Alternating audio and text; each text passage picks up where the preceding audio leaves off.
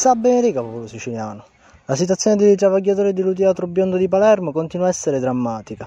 Ancora si aspettano i soldi per l'anno 2021 dei comuni di Palermo, ma all'orizzonte non si vede nulla soluzione. Più che assai, oggi fu comunicato che non sono garantiti gli stipendi e manco la quattordicesima.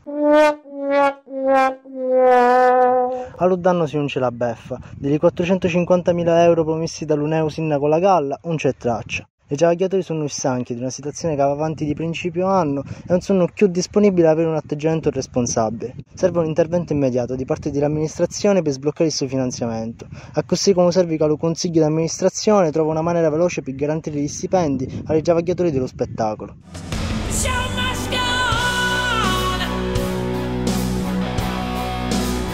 Shout